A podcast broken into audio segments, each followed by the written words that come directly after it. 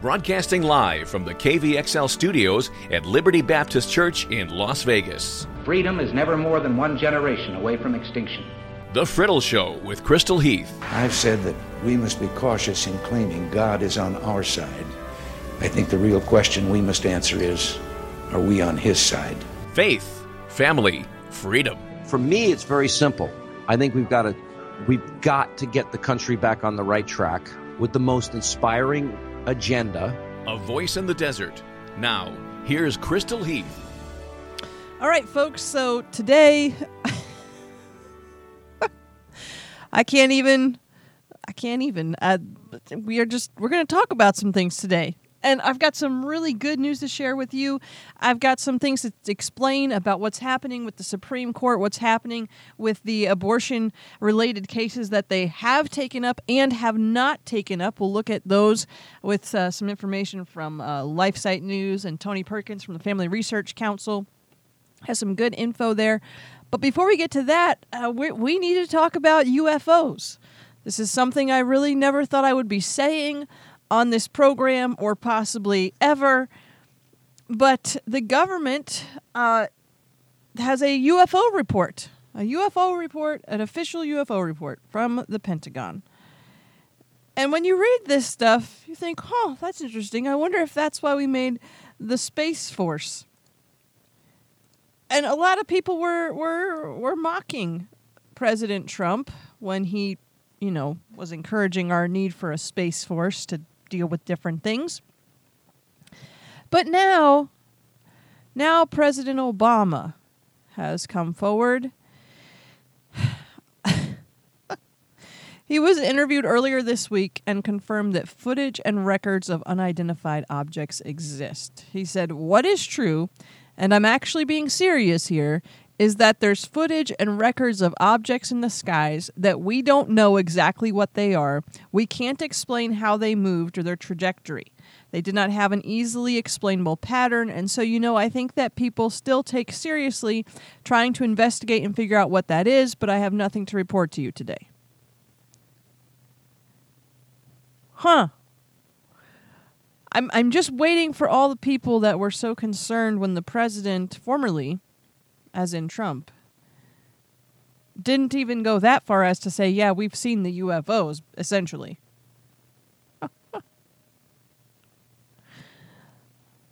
um, yeah. 60 Minutes has interviewed what I think you could call several credible witnesses, including a former Navy pilot who said that he has seen unidentified aerial phenomena of a highly advanced nature every day, every day, for at least a couple of years. You have Senator Marco Rubio, who says that I want us to take it seriously and have a process to take it seriously regarding the UFOs. He said maybe it has a very simple answer maybe it doesn't. Anything that enters an airspace that's not supposed to be there is a threat.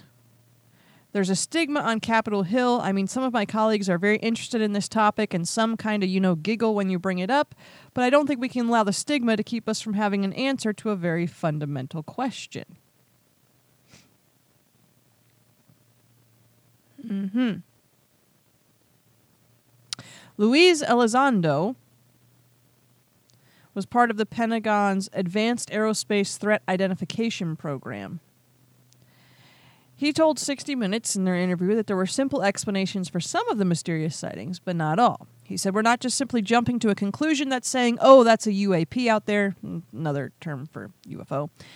We're going through our due diligence. Is it some sort of new type of cruise missile technology that China has developed? Is it some sort of high altitude balloon that's conducting reconnaissance? Ultimately, when you have exhausted all those what ifs and you're still left with the fact that this is in our airspace and it's real, that's when it becomes compelling and that's when it becomes problematic.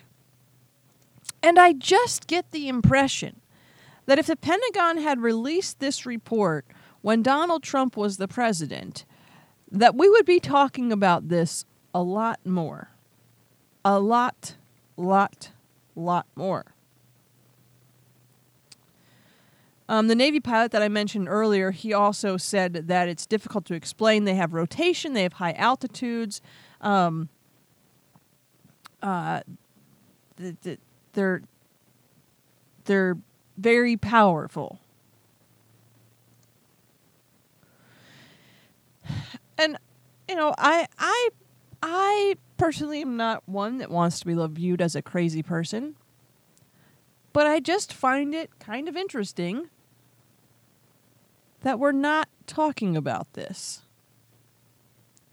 I mean, 60 Minutes is talking about it, but seriously, have you ever been heard about this yet? The former Deputy Assistant Secretary of Defense for Intelligence literally said that the crafts we're seeing are far beyond anything that we are capable of. There's nothing we could build that would be strong enough to endure that amount of force and acceleration.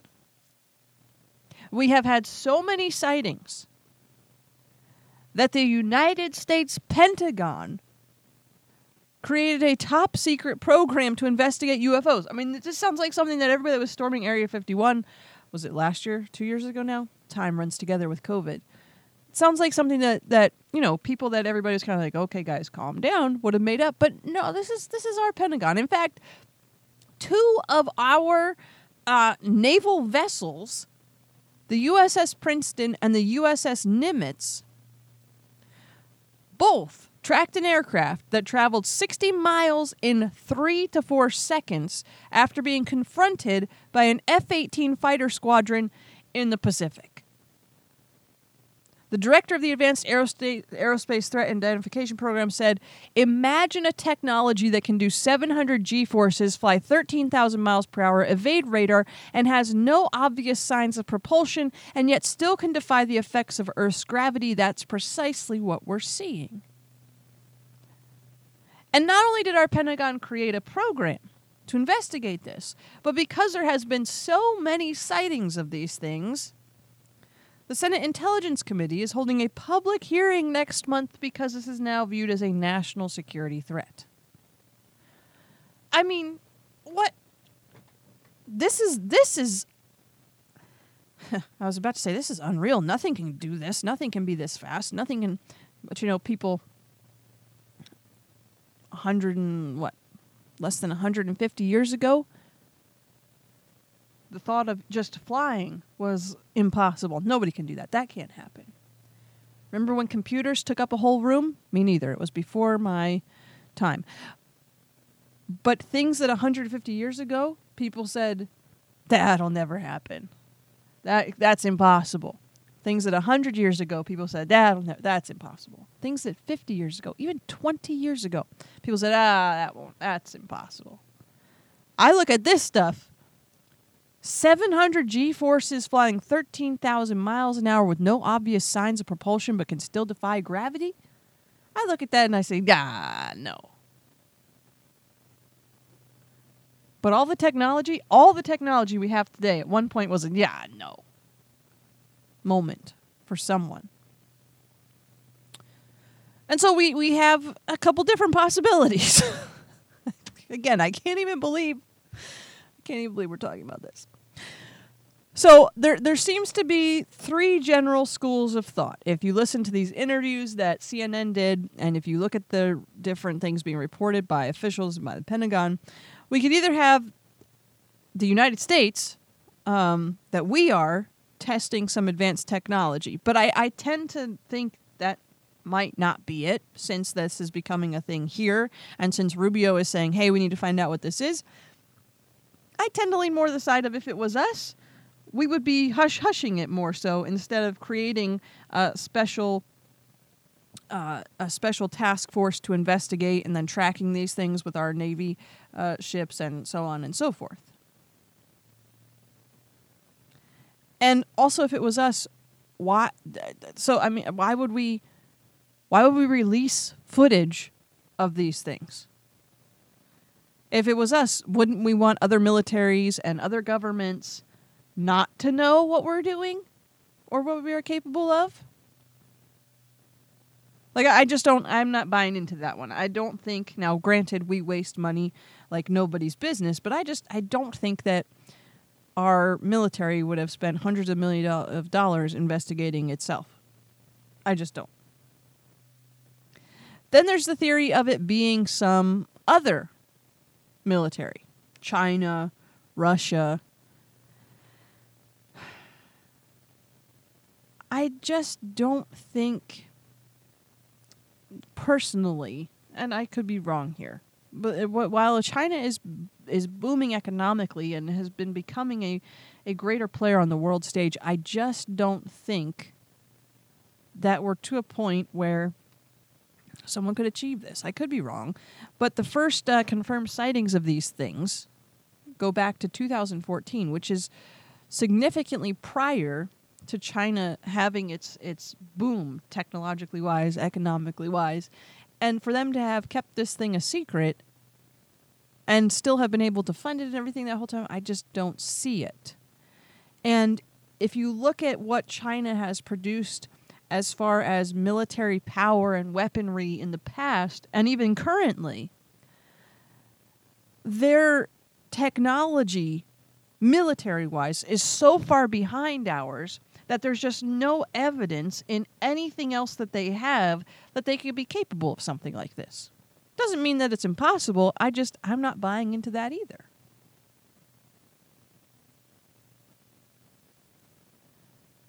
Then there's the, then there's this one. That this is an otherworldly craft. That is the. Ge- I'm sorry. I just I can't. Um and and and that begs the question of if otherworldly, what kind of otherworldly? And most people aren't asking that aspect of the question. Most people are simply assuming, well, if otherworldly, then it's aliens, then it's Thanos, that sort of thing. and then and then I've seen people saying, "Well, if they've been here for 20 years, why haven't they done anything to us yet?" And if, if they're if they're so far advanced than us technology wise, why why why are we even seeing them? Wouldn't they just, you know, blast through our sky like Thanos and they're here? Maybe, or maybe there's another option altogether. Maybe it's just it's so I I can't even I don't even want to be on record as saying these things because it just is so bizarre. Right?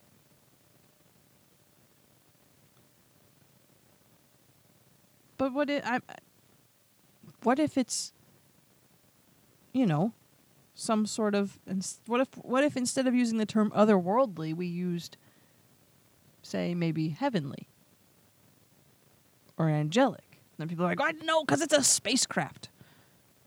Is it? We don't. We we literally don't know. So those are the three main theories that I've seen getting pushed around. I have a I have an alternate theory. But before I get to that, I, I know that I, I joke about this, but it, but we've reached a point where our naval commander, David Fravor, said, I don't know who's building it, who's got the technology, who's got the brains, but there's something out there that was better than our airplanes.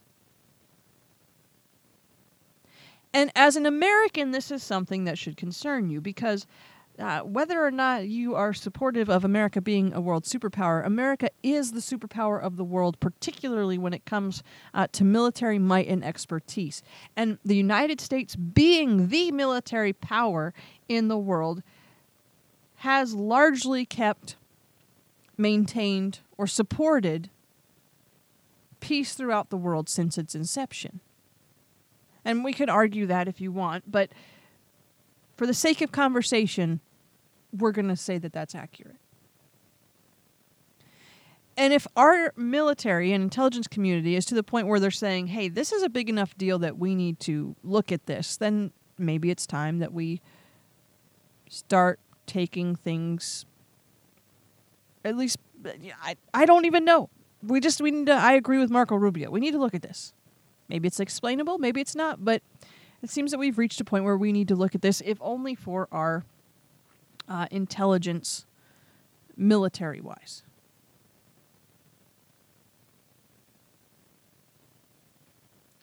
Now, the other option, which I think is plausible. Last week on this podcast, we talked about the fact that suddenly we no longer need masks. And factually, data wise, for all the science lovers out there in the world, it's simply false to say that something suddenly changed. That all of a sudden now, if you're vaccinated, you don't need a mask, whereas two weeks ago you, you did need to wear a mask. Nothing changed. Literally nothing changed in the science. Okay? And I'm using air quotes around the word science. Nothing changed. And I think one could make the argument that maybe the Biden administration went ahead and was just like, one day we're all wearing masks, and Biden's sitting in a room full of vaccinated people, and everybody, everybody's wearing masks while also being six foot distances, even though they've all been vaccinated, which, you know, the vaccines. All right, I can't go there. Don't have time today. And then, so one day that's, you know, he's wearing a mask outside, fully vaccinated, fully social distanced, still wearing a mask. And the next day, you don't need a mask anymore. I think the argument could be made that the removal of masks could be said to be a distraction from other major issues. We have a major crisis at our border. We have a major problem with inflation right now. We have a major problem when our pipelines can be attacked, uh, can suffer cyber attacks, which leave us with hundreds of gas stations out of fuel and fuel prices skyrocketing. We have major problem uh, uh, goodness, I can't think of it. There was another one.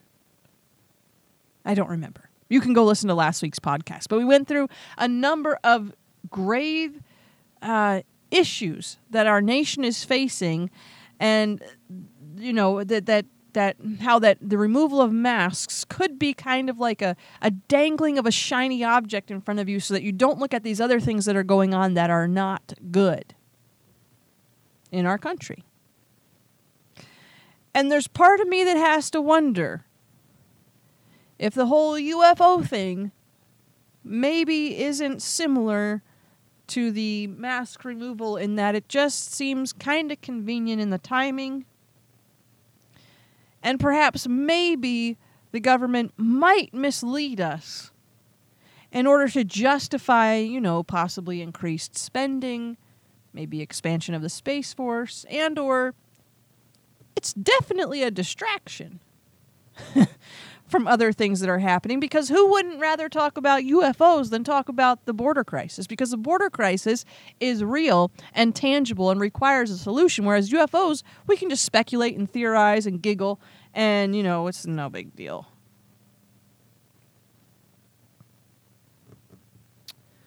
And again, these are all my theories. It's my podcast, so I can talk about my theories. This is how my brain sometimes happens to work or, or maybe not work, depending on how you look at it.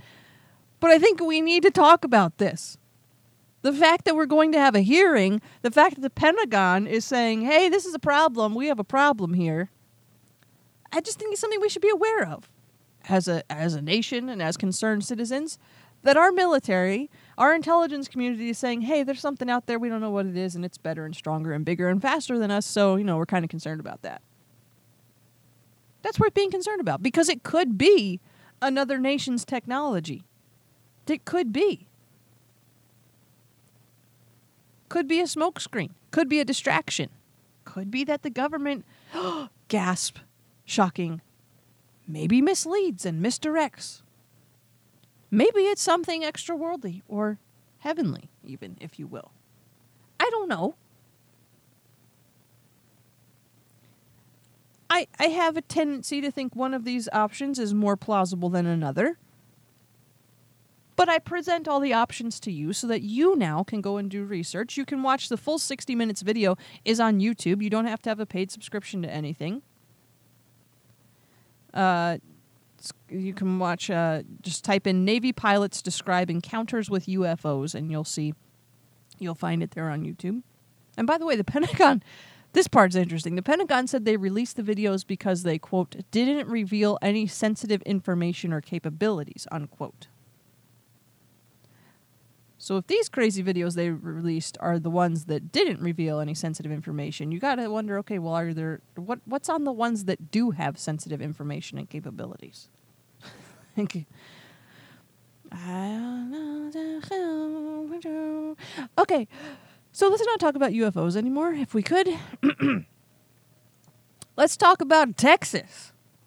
God bless Texas, where Governor Abbott has signed a law allowing anyone to sue abortionists for killing babies with heartbeats. Texas has signed into law the banning of abortion of babies with detectable heartbeats. Well, it's an attempt, I guess you should say. It's House Bill 1515. It's titled the Texas Heartbeat Act, and it requires abortionists to screen for a preborn baby's heartbeat, and it prohibits abortion if a heartbeat can be heard, which normally is as early as six weeks, with exceptions only for medical emergencies. According to Calvin Freiburger over at LifeSite, uh, the state would not be prosecuting violators of the new law, which actually forbids any enforcement action by this state, a political subdivision, a district or county attorney, or an executive or administrative officer or employee of the state. Instead, it exclusively empowers private citizens to bring civil suits against the abortionists, punishable by a minimum of $10,000 in statutory relief per abortion, plus whatever additional injunctive relief is deemed sufficient to prevent the defendant from violating this chapter or engaging in acts that aid or abet violations of this chapter. It's a very unique law and it's a very clever law, according to South Texas College of Law Houston professor Josh Blackman. He said Planned Parenthood can't go to court and sue Attorney General Ken Paxton like they would usually do because he has no role in enforcing the statute. They basically have to wait and or sit and wait to be sued. Noticeably, private citizens do not need to have any connection to anyone involved in a specific abortion. So every citizen is now a private attorney general, according to Blackman. You can have random people who are against abortion start suing tomorrow. Wow. Whether this new strategy will prevail remains to be seen, but such experimentation with legal strategies has been provoked by national judicial precedent that pres- forbids states from directly banning abortion. Full bans take effect well before the Supreme Court's fetal viability threshold and so are consistently enjoined by lawsuits from the abortion industry. Interesting. Now, there are two other things you need to know about uh, the abortion issue and the Supreme Court right now. First, the bad news. If you are a lover of life, uh, the bad news is that Amy Coney Barrett and Brett Kavanaugh joined the liberals on the court in dismissing cases about Title X abortion funding. So we we don't know what the decision was, but we know that these two justices either did not vote or they sided with the leftists on the court against a rule put in place by former President Trump, which stopped federal family funding uh, uh, federal family planning funding from going to abortion providers. So the U.S. Supreme Court dismissed three cases that all related to former President Trump's rule uh, regarding Title X funding. In 2019, you might remember, Trump put in the Protect Life rule. That rule required quote, clear financial and physical separation between Title X funded projects and programs or facilities where abortion is a method of family planning, and it also banned referral for abortion as a method of family planning. It, it, in its effect, it was projected to cut about $60 million from the 616 million that Planned Parenthood received during its most uh, recent fiscal year in uh, in June of I think 2019. Uh, the Ninth Circuit lifted a temporary injunction against enforcing the rule. The full court uh, affirmed that decision in February. The, originally, it was done by a three judge panel. And then uh, in May of last year, the Ninth Circuit denied the abortion lobby's request to have its February judgment reconsidered And then uh, the Biden administration asked the Supreme Court to dismiss the cases as moot uh, and claims that it will continue to enforce, enforce the rule until it is superseded by President Joe Biden's own proposed rule uh, to restore the Title X money. So on May 17th, the Supreme Court uh, issued some orders, and it announced in that order list cases uh, dismissal notes show that only Justice Clarence Thomas, Justice Samuel Alito, and Justice Neil Gorsuch, Gorsuch would have denied the dismissal of the cases. Uh, so what you were wanting was a denial of the dismissal. I know it sounds confusing, but that was the one thing that you you wanted if you're pro-life. That means because the notes show that only those three justices did, would have denied the dismissal, that means that Barrett and Kavanaugh either didn't vote or they joined with the court's uh, liberals. And you only need four justices uh, to to to. If, if four of them would have said we would deny this dismissal, then the Supreme Court would have taken up the case. So if only one of them would have joined with Thomas, Alito, and Gorsuch, you would have seen this case regarding the Title X funding uh, go to the Supreme Court. Uh, the uh, there a, a, coalition of pro-abortion groups, including uh, wow, I have lost the ability to speak, but Planned Parenthood, the ACLU, the American Medical Association released a joint statement celebrating this decision as a victory. They said today's dismissal of the Supreme Court Title X cases marks another important step forward for patients across the country who have been denied access to essential care during a pandemic. We are pleased that all parties, including the federal government, agreed that the litigation over the Trump administration's gag rule is no longer necessary.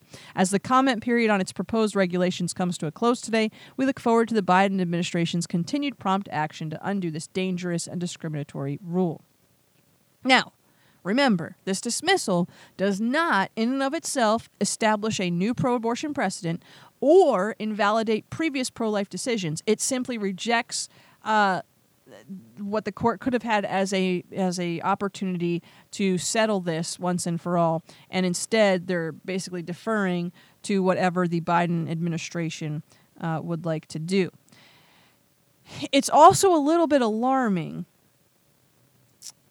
uh, when to to see this happen with Barrett and Kavanaugh, knowing what's coming up with uh, an upcoming case that the court did accept, which essentially presents an opportunity to review Roe versus Wade.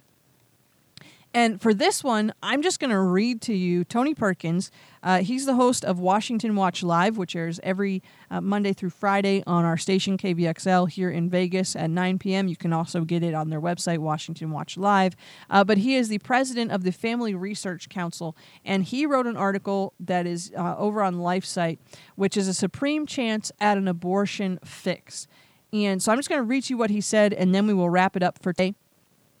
Uh, but uh, Mr. Perkins said Americans could use some good news right about now, and yesterday morning the Supreme Court gave it to them. After 29 long years, the justices just took a case that every pro lifer has been waiting for a direct challenge to Roe v. Wade.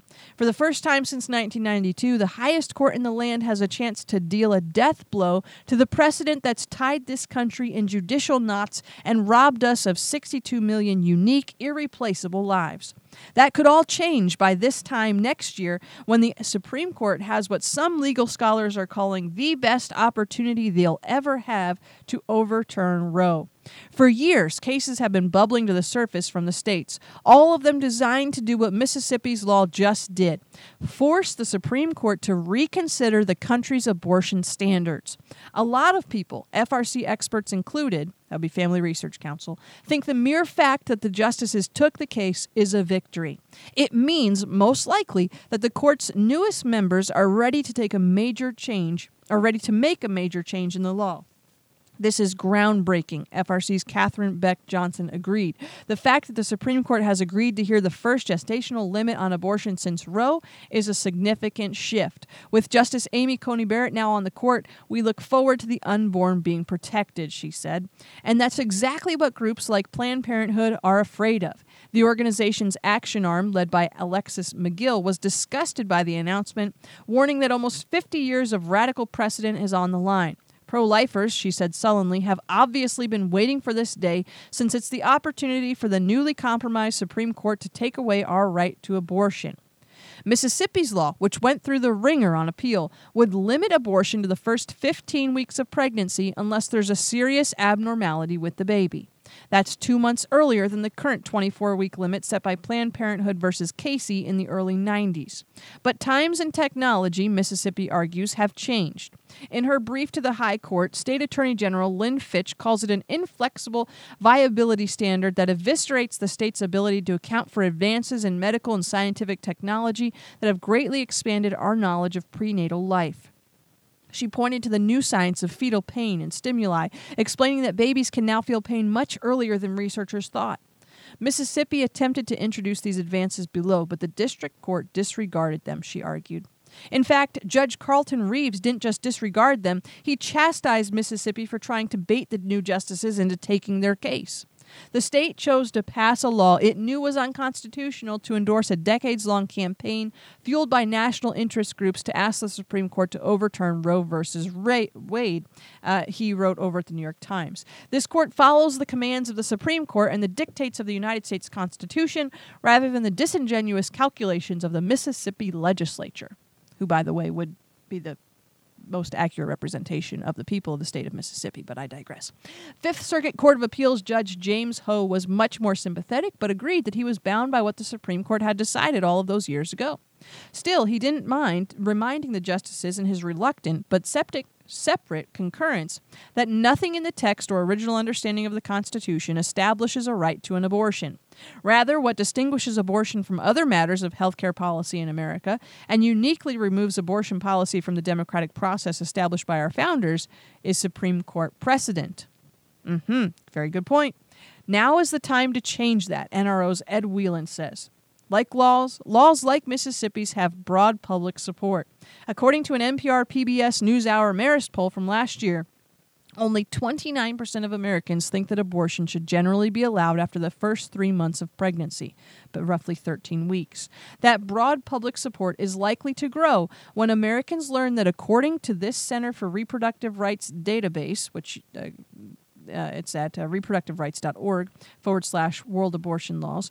France, Italy, Germany, Spain, Norway, Switzerland, and lots of other European countries have a gestational limit of 14 weeks or earlier.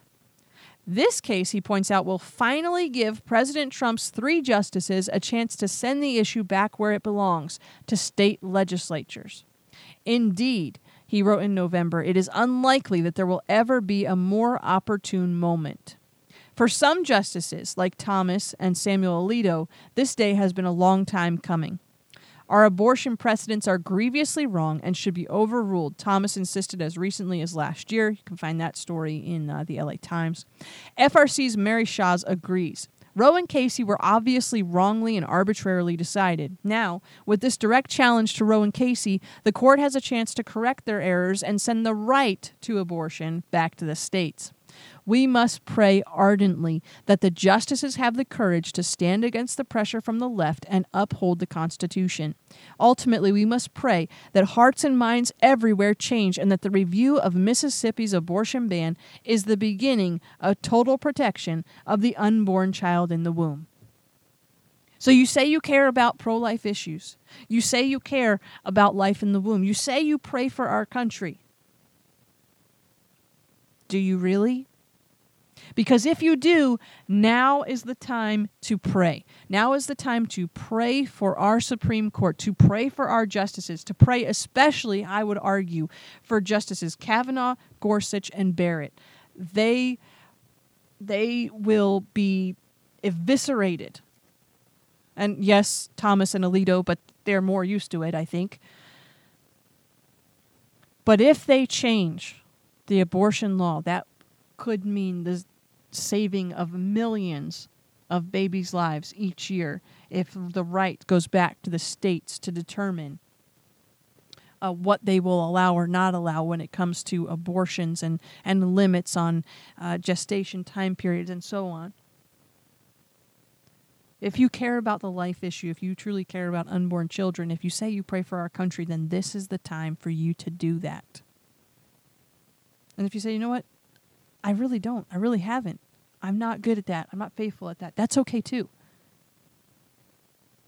Because guess what? Now is the time. and I and I love this reminder that you know we can, we can talk about there being UFOs and not knowing what they are. We can talk about whether or not an election was hacked and whether or not uh, you know if if somebody is sitting in the White House and oh wring our hands and oh it's so terrible and oh it's the end of the world. We can we can go that route. Or we can see something like this and say, you know what, it God is still in control and God is still at work in this country, which is still the greatest, most free country in the entire world, and that it is our responsibility as Christians to educate ourselves and to pray, pray, pray. Because if you didn't know about this happening at the Supreme Court, then how would you pray about it? You wouldn't because you didn't know. So you have to know and then you have to pray. And I challenge you, Christian, to pray for your country. Yes, pray for the president, pray for our elected officials, uh, pray for our culture, pray for our court, pray for our justices. Pray that this case, which the Supreme Court has taken up, and I, and I started with the other, uh, the dismissal of Trump's Title X funding uh, cases because I wanted you to see because oftentimes you'll hear one side or the other. You don't see both. And personally, I think it was a strategic move. This is just my personal opinion. I think it was a strategic move on the parts of Barrett and Kavanaugh. My guess is that they abstained from from that case in order to take and focus on this one. So it's a politics is weird and I know it's not the way we would like it to be, but it's oftentimes a game of give and take. So in my opinion, I'm guessing that Barrett and Kavanaugh said, you know what, we're going to give them this one, but we're going to take this one. And this case is the one that will have a much greater effect on our abortion industry, if you will, in the United States. And so I challenge you, Christian, to pray for your country, to pray for your court, to pray for our Supreme Court justices.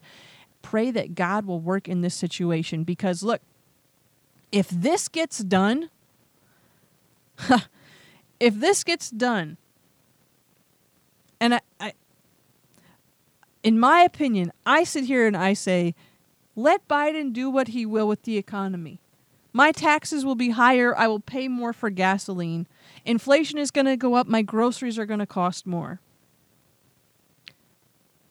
But if babies' lives are saved, if we have children that have the opportunity to hear about Jesus and to spend eternity with Him, who can live their lives and make an impact in this world while they're here, th- that's a win. That's a huge win. In to me, I don't I don't care about the other stuff. I mean, I care about it, but I would much rather fight this fight than fight the fight, fight over inflation and gas prices. Because this fight is an eternal one. This fight is about the souls of precious children. And this fight is fought on your knees. Because, quite frankly, you're not going to influence, you personally are not going to influence what the Supreme Court decides. But the king's heart is in the hand of the Lord, and you, Christian, know the king. Go to him today. Pray. Pray, pray. Add it to your prayer list. Add it to your prayer time. Pray for our Supreme Court justices. Pray that this case God uses to change the way our country not only views abortion but allows abortion. And, and eventually, I, I hope that we'll see even more than this happen. But this is a great, great starting point. For those of us who are uh, concerned with and cared, caring about the pro life movement. So now you know. You know about the UFOs, you know about what's happening with the Supreme Court, and you know how to pray. So I think that's where we'll leave it for today. Hope you have a wonderful, wonderful weekend. For those of you listening to the podcast that's airing over the weekend, hope you have a wonderful weekend. Hope you'll join us for church on Sunday here at Liberty. Our address is 6501 West Lake Mead Boulevard. You can find out all about us by visiting our website at experienceliberty.com. Be sure to check out the rest of the podcasts if you haven't already. You can go back, you can listen to old ones. I'm on SoundCloud, iTunes, uh, iHeartRadio. I think some other stuff. I don't even know honestly all the things. They just kind of populate themselves. so go find those, like, subscribe, share, do all the things, and we will see you next time here on the Friddle Show.